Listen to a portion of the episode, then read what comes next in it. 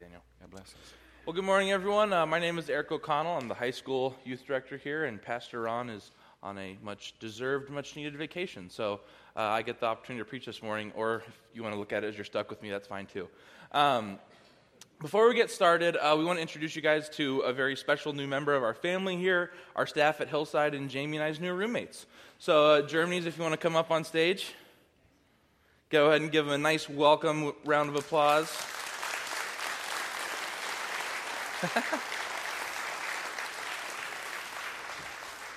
All right. Germany's got here yesterday. They've been traveling for a couple of days now. Um, yeah, so uh, this is Steve and his wife Krista. Are we uh, thinking it's going to be a bad idea to let the kids introduce themselves, or think they can do it? Can you tell everybody who this Can you tell them your name? Bear. That's Brown Bear. What's your name? Gus. Gus. Okay. And what's your name, buddy? Is you want to tell him what their, his name is? Oh, Garrett. Ga- Garrick. Okay. And what's your name? What is it? Ruby Claire? Okay.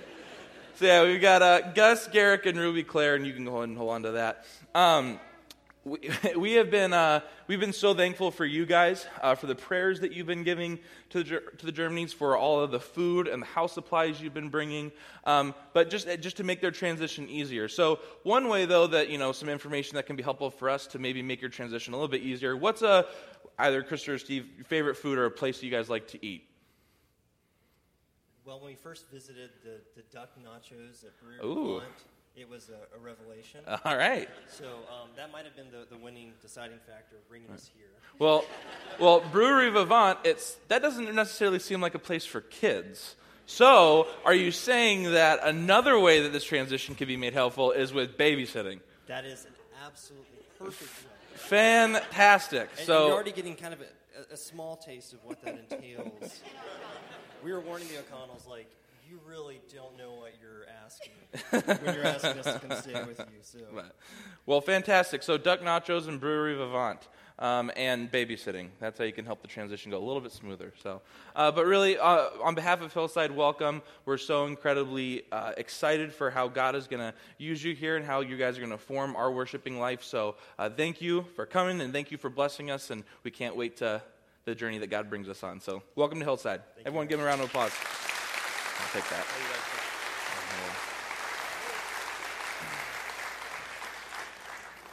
All right.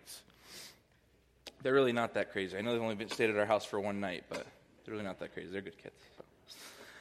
All right, uh, so we're going to continue in our sermon series, um, Beginnings. Uh, and what we've been going through is we've been seeing how God has started a family uh, through Abraham, or Abram, it's interchangeable, and his wife Sarah, or Sarai, which is interchangeable as well. And you'll see that in the, the text this morning. Um, but before we start and go further into Abraham's story, I want to tell you a story of my own. So, when I was 16 years old, uh, for reasons that you can come ask me after the sermon, uh, I was suspended from high school for about half of a week. And my mom was obviously disappointed. Um, I had just become a Christian, so I was new to faith, new to Christianity, and she thought that it would be a good idea for me to have some good influences in my life. You know, I, we need to make him a better kid, we need better people in his life. So she decided that she was going to call the church, see what's going on. It just so happened that weekend there was a conference, and it was called Acquire the Fire. I don't know if any of you guys are familiar with this event. Um, it's an evangelical youth rally at uh, arenas and sports stadiums, uh, very much like the Billy Graham conferences or the Billy Graham, Graham Crusades, only for youth and a lot more light shows and fog. Um, now, this was, again, I was really a baby to Christianity, okay? Um, didn't know who God was, was very foreign to me. Um, and this was my first experience with anything that was overtly Christian. Uh, again, I, very, I accepted Jesus into my heart, um, but people are telling me that God would speak to me, that I would feel God, and I just had no idea what that all looked like.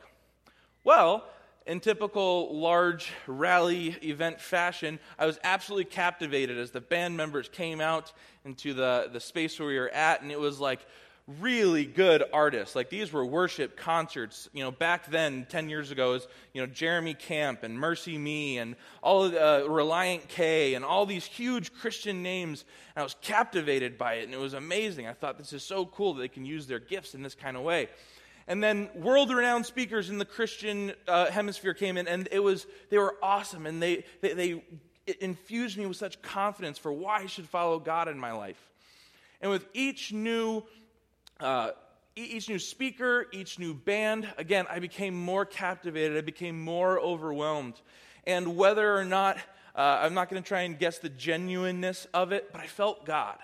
I truly did. For the first time, all these people around me who were saying, you know, it, you'll feel God one day. That it's just an overwhelming experience when you feel the Holy Spirit enter into your heart. And I can very vividly describe to you the smells of the night, the colors, the people on my left, the people on my right. For the first time in my life, I had felt God, and I was sure of it. Uh, and what I did was I went and bought this Bible, I'm not, this, this exact Bible, 10 years ago at one of the stands um, with the intention that I was just going to turn my whole life around. I was going to read this thing cover to cover in less than a year, and I was going to completely devote my life to, life to God, completely trust in Him, give Him my everything, and then go into my school and tell them how Jesus had changed my life and how He can change theirs. Um, in fact, I was so hopped up on Jesus and, and, this experience that I had had that when we got back down to our hotel room in downtown San Francisco, wasn't the best place in the world for this kind of action, but so excited with all my peers and my youth pastor behind me, I opened up the window and I said, Jesus is Lord, Jesus is Lord, out into the public. And even though my youthful zeal was met with expletives from the people that were on the streets, um, just begging me to be quiet at you know 11:30 at night, um, I couldn't contain myself. I had experienced God, and I wanted everyone else to experience the same God that I just experienced. The conference ends, we get in the car, I start reading the entirety of Matthew and highlighting about every word in line, because that's what you do when you first read the Bible.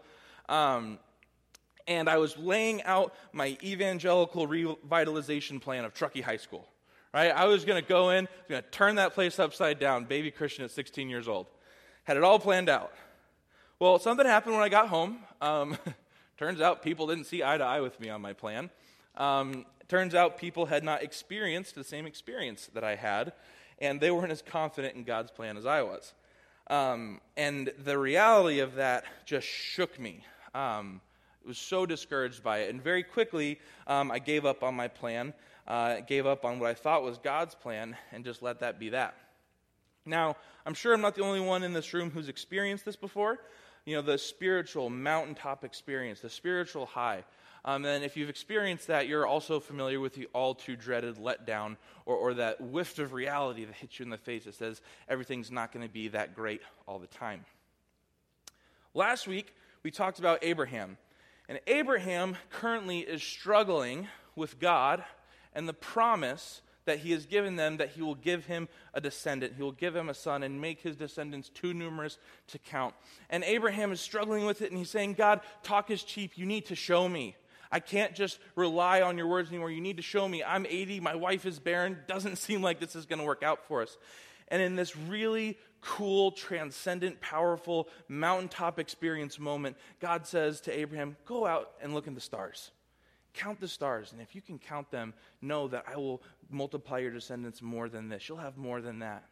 And the scripture says that Abraham believed the Lord and God credited it to him as righteousness. Abraham had experienced this crazy mountaintop spiritual experience, uh, probably more profound than mine at 16 years old, but was very, he was, he was confident in God. He trusted him. He went, he, I'm sure he went back home and he said, I'll do whatever it takes. I'll wait however long it takes. I trust God. I believe in him.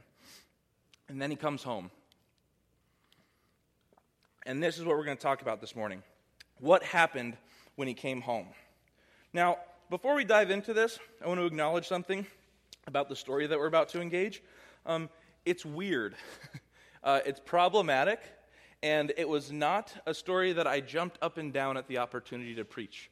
Um, in fact, uh, whenever I get the chance to preach, I uh, go to Ron at the beginning of the week and I say, hey, you know, what, what would you do here?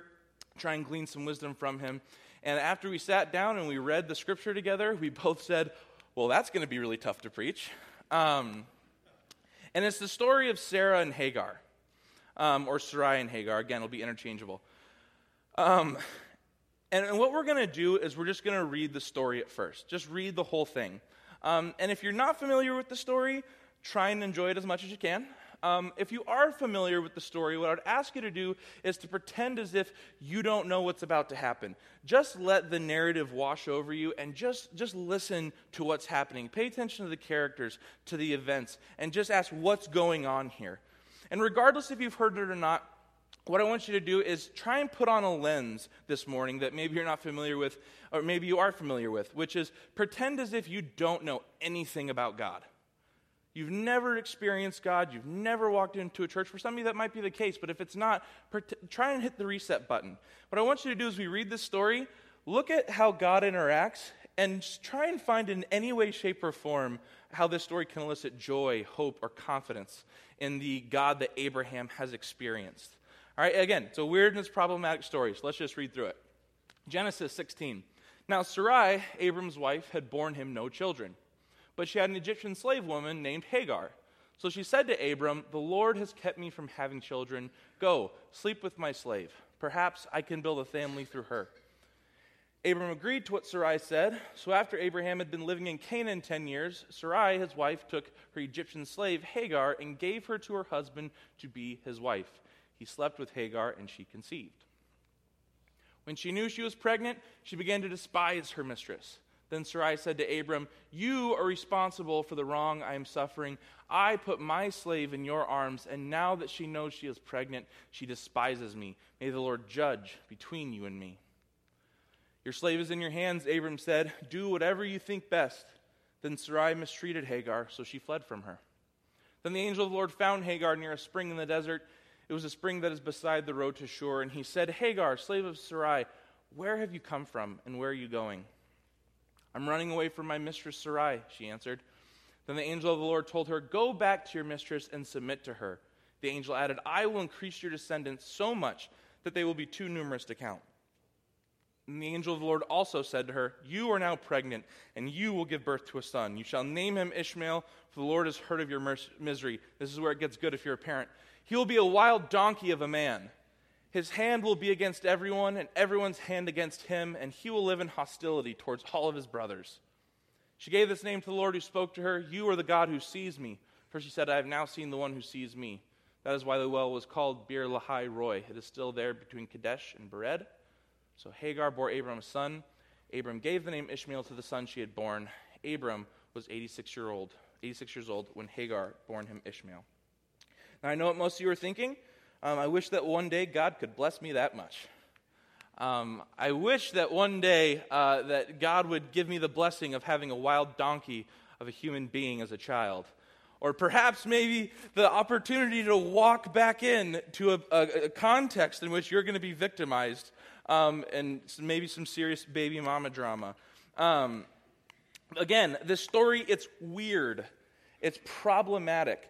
And it's not outside the realm of possibility to look at it at first glance and think that God is just being cruel to Hagar for no reason whatsoever. Despite all that, I want to suggest that this story actually is a source of great hope for us all this morning. I think that the God who is revealed in this story is one of great love, of great grace, and surprisingly enough, someone who actually champions the cause of the marginalized, champions the cause of the victimized, and champions the cause of those who have been cast out. And if you think I'm off my rocker, let's go through it together and we'll try and discover why that's true. So again, Abram just comes home, right? He's amped on this promise that God has given him. He's so excited. But again, when you come home and that reality hits you in the face, it's sickening almost, right? It, it, it's heavy. And that's exactly what happens here in the first verse. This weight gets dropped on him. He has just been told he's going to have all these kids, and this is the reality that he comes home to. Now, Sarai, Abram's wife, had borne him no children. He, he, right after this amazing experience that Abraham had, what he's confronted with is this reality. Even though God has promised him a child, and even though he believes him, reality is still that his wife is not pregnant. The promise has been issued, but the question pops back up for Abraham can God be trusted?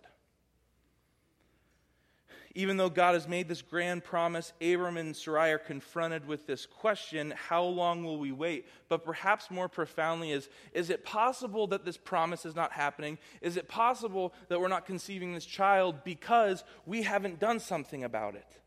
Is, is it possible that God's promise is dependent on whether or not we take the right action? Is it possible that God has given us the resources that we need, but we're not using them?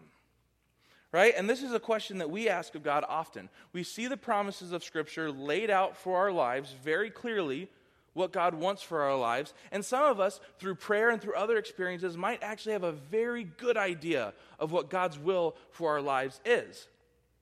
Yet we still get impatient. Yet the question even pops up for us can God be trusted? And maybe like Abram and Sarai, the reason that we're not feeling, we can probably feel the reason we're not feeling the blessing of God's promise is because we haven't done something about it. It's this incredible tension between how long do I wait versus when is it appropriate to take action.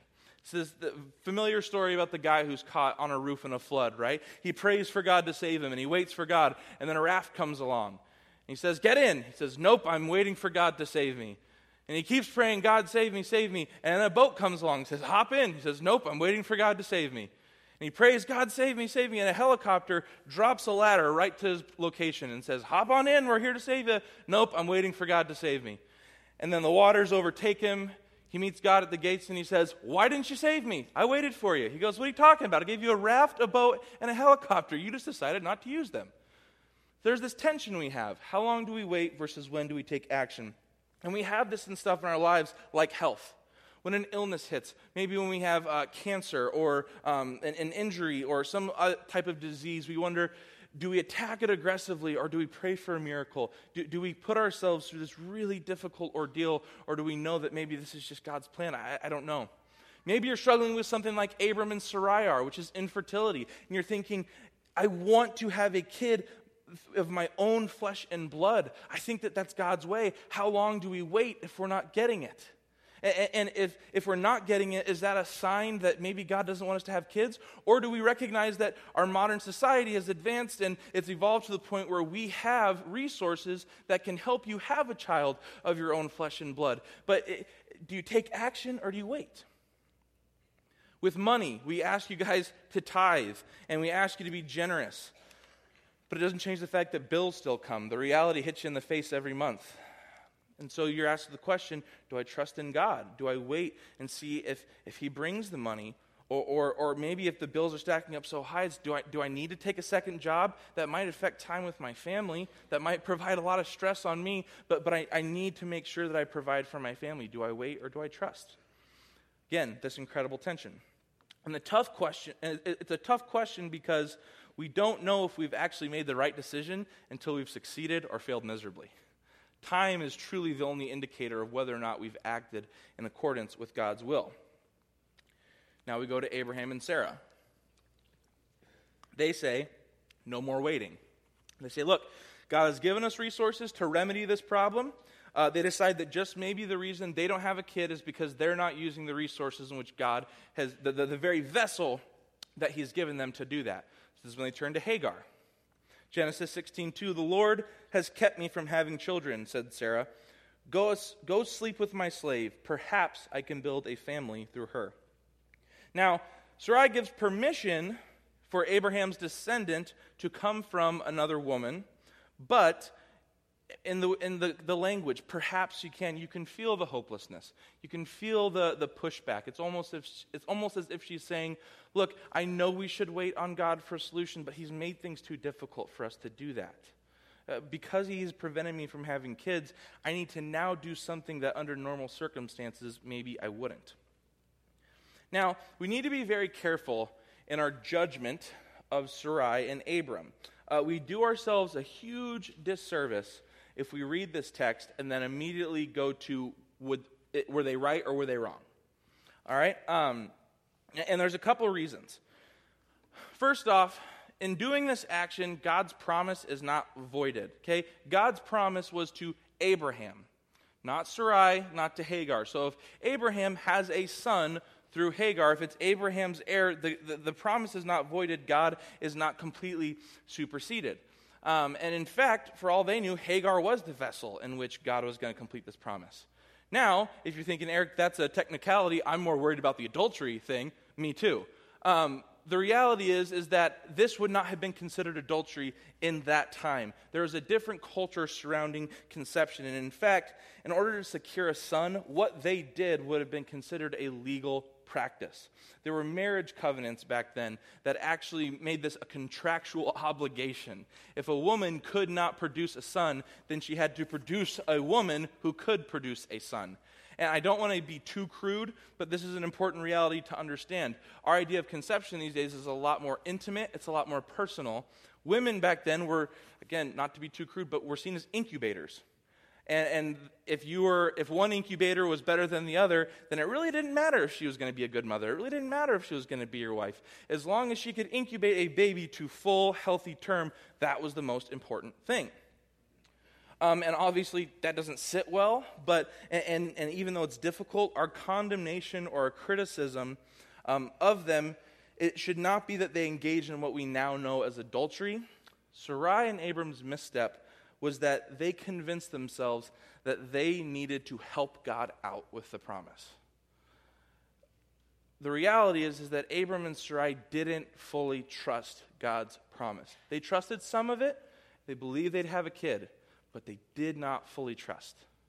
And secondly, their actions proved that they wanted to move ahead of God. Said, We're tired of waiting. I know, God, this is how you want it, but this isn't okay for us. We need to move ahead of you. And here's the thing, and here's why it's difficult, is that even though they didn't trust God, even though they undermined and underestimated Him, and even though they moved ahead of Him, the plan worked. They knocked it out of the park. Abraham slept with Hagar, and she got pregnant without complications, and he's about to have a descendant, he is about to have an heir, which complicates things, right? But remember, I said the hard part in deciding whether or not you helping God out or not is a good idea is whether or not you failed or succeeded. And Abram and Sarai find out quickly that just maybe they've chosen wrong.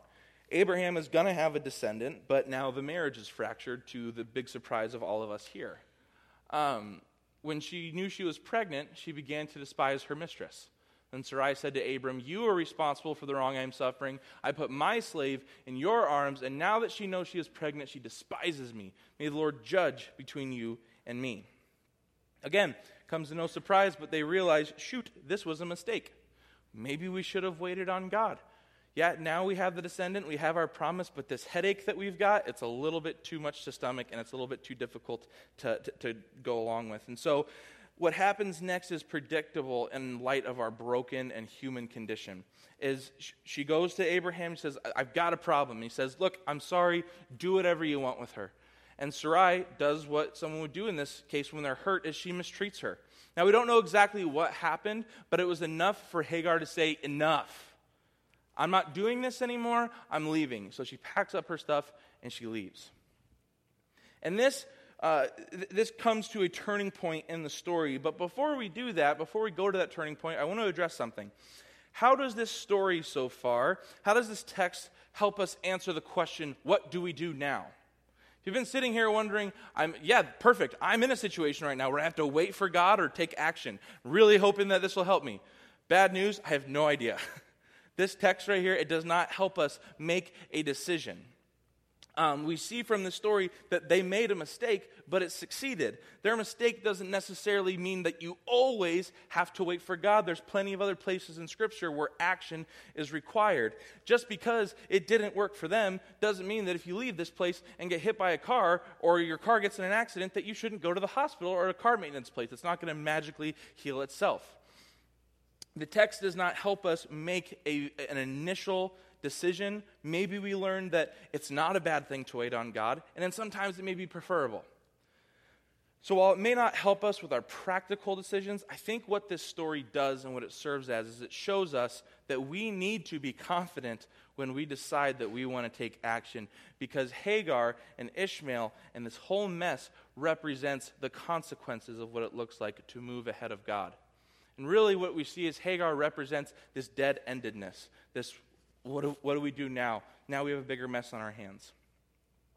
She represents what it looks like, again, to move ahead of God.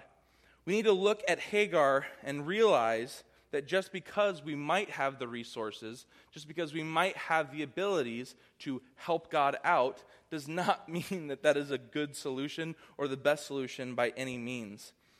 Um, Abram and Sarai, they looked at Hagar, and what they did was they saw a temptation to trust in their own abilities, to trust in their own work, to say, we don't necessarily need God for everything.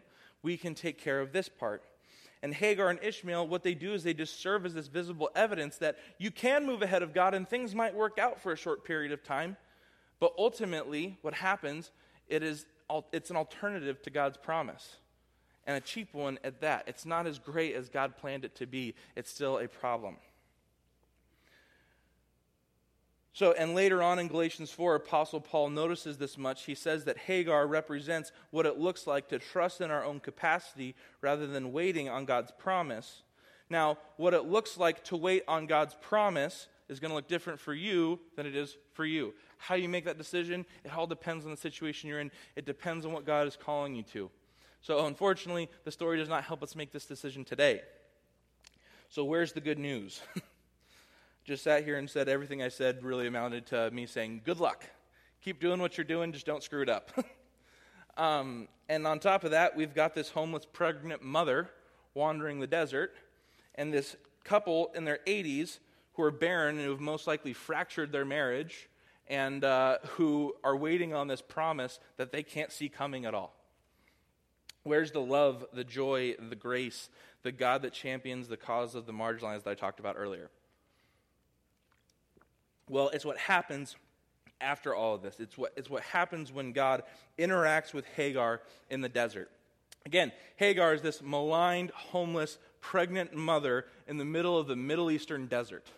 Okay? She, it, it, in terms of social status, the only way it could be worse for her is, is if she had leprosy.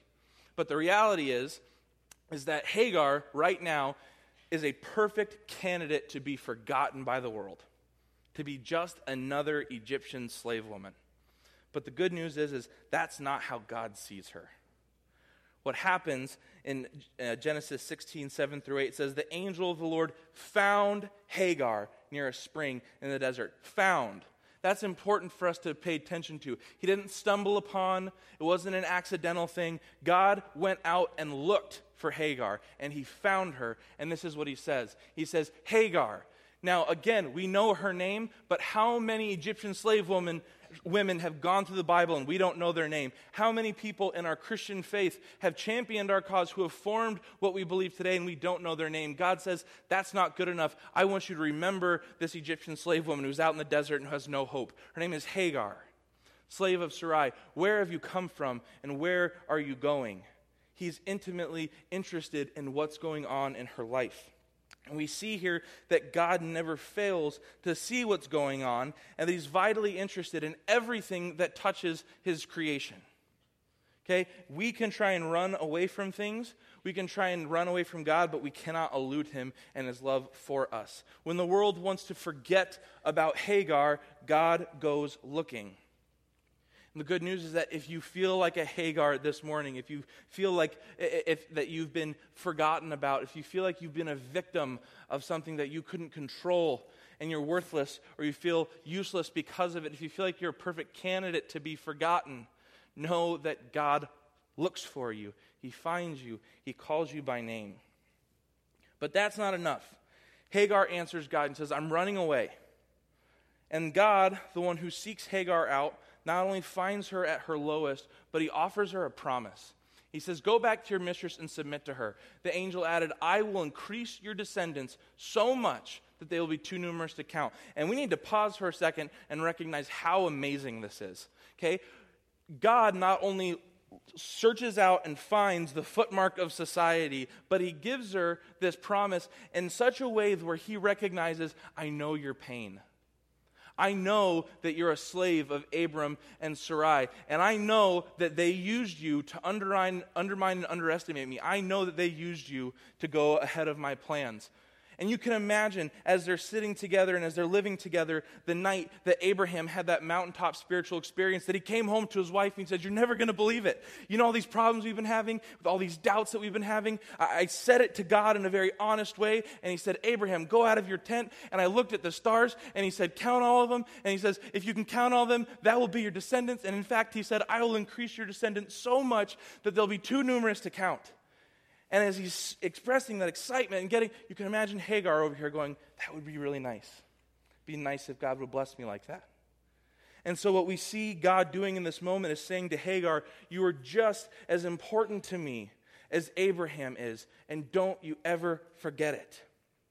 Everyone else wants to forget about you, but I will look for you. I will call you by name, and I will bless you as much as the blessed of all of my creation. What we can take from this is that God sees who we are. He cares for us as we are. We are no less important to Him as Abraham or Hagar. He loves every single person in His creation, and that is fantastic news. This first promise is great, second promise, not so much. Angel of the Lord said to her, You are now pregnant, and you will give birth to a son. You should name him Ishmael, for the Lord has heard of your misery. All good. He'll be a wild donkey of a man his hand will be against everyone, everyone's hand against him. He will live in hostility towards all of his brothers. I can't imagine one parent in this room says that's good news. To have a son be like this, to have a kid be like this. But look at Hagar's reaction. She says, You are the God who sees me. I think she had every right to say, What the heck? Why does my son have to be a jerk? You've seen all of this stuff that's been happening in my life. You're blessing me. You're letting it come. Why stop at my son's personality? I'm going to have to deal with this for the rest of my life. Couldn't we do something a little bit different, like make him a nice person? But she doesn't say that. In fact, she accepts the blessing and she receives it with favor. then she goes back to camp. She has the son. They name it Ishmael. And it's like as if nothing ever happened. Why? Why in the world is this comforting? Why in the world is this acceptable to Hagar after she's been completely victimized and after she has been given this ridiculous promise? Why is it acceptable to her? I think it's because that Hagar knows that they have made a huge mess of this situation. I think that Hagar knows that she, whether willingly or not, took part of a plan that miss or that underestimated and undermined the promise of God. I think that she knows as she wanders the desert, most likely she will die or the child will die in her womb to dehydration alone. I think that she knows that as an Egyptian slave woman, life is not going to be sunshine and rainbows from this point. I think that she knows just how incredibly forgetful she is in this world. But God showers her with blessing and promise and assures her that while your son might be a handful at times, I'm always going to be with him. Your son might find himself in a situation like you're in right now. And you know what? It's probably going to be his fault. But I will never forget about him, just as I have never forgotten about you. Just like Abraham, I'm going to keep my promises to him. I'm going to make his descendants great. Yeah, of course, this was not how the plan was supposed to go, but you moved ahead of me. You made your decision, but that's not ever going to change my love for you or for your son. It's my creation. I'm not just going to cast them away. I'm not just going to let them be destroyed. If you're a Hagar this morning, know that God won't forget you. But if you're a parent to an Ishmael, a wild donkey of a human being for a child, know that God's not done with them yet, and God will never forget about them. God will always keep them in his loving arms. God never leaves nor forsakes his creation, no matter how flawed they are, no matter how annoying they may be, no matter how donkey esque they might be. God never forgets about us. God never lets us be destroyed by the horrible decisions that we might make, the ways that we move ahead of him. And I think that this is incredibly great news. What this story serves as is this case study, this illustration for what happens when we move ahead of God. When we move ahead of God, pain comes, marriages are hurt, victims are created, peace escapes us, among other things. Moving ahead of God, we find, is an unsustainable thing. But the really, really good news this morning is that God sustains our unsustainable actions. When we move ahead of God, when we say, I know better, God says, No, you don't, but I'm still going to take care of you. I'm still going to love you. I'm not going to let you be destroyed. Just like Hagar in the desert, God sees us, He knows us, He loves us. And as we move forward into this story, and as we see the things that happen, Abraham and Sarai are still going to mess up. Hagar and Ishmael are still going to mess up. But you know what? A son's going to come. Isaac is going to come. Ishmael is going to be taken care of. Hagar is going to be taken care of. Everyone is going to be taken care of. In the midst of all of this human brokenness, God does not let them be destroyed by it. And because God is God, He will keep His promise. He will continue to bless. When we try and destroy ourselves, God will not let us be destroyed. He will sustain us. When we are faithless, God is faithful. And just like last week, He said, I will let my son die. I will, I will die before I am faithless. So as we leave this morning, I want to encourage you to do these things. Wait on and trust in God. Wait on and trust in God. He knows what He's doing. And our impatience pales in comparison to God's sovereignty and His great love for us. Trust in God. Wait when you need to wait. And don't move ahead of God. If you need to take action, be certain that that's what God wants you to do. And don't move ahead of Him. But if you do, okay, know that when we are faithless, God is faithful. And because of that, even more so, He deserves our trust, He deserves our patience, and He deserves our wholehearted devotion to Him. Let's pray. God, we thank you for complicated and messy stories that you give us. We thank you that in the worst situations, God, you're still able to produce hope. You're still able to give us something to look forward to, something to find life in. God, we are sinful and broken creatures, and sometimes all we know is destruction. Sometimes all we know is how to destroy our lives, to, to, to undermine and underestimate you. God, give us the strength, the courage, and the boldness to, to trust in you, to wait on you, and to be blessed by you. But God, we thank you that even when we don't do that, even when we're, we're incapable, when we don't have the strength, God, that you continue to sustain us. We thank you, God, that you sent your Son to die for us, knowing that we're not going to be able to keep our end of the bargain. Would that be a source of great joy for us this morning? Would it sustain us as we go from this place? It's your name we pray. Amen. If You stand receive God's parting word of blessing. the Lord bless you and keep you. Lord, make his face shine upon you and be gracious to you. Lord, turn his face to you and give you peace. Go in peace.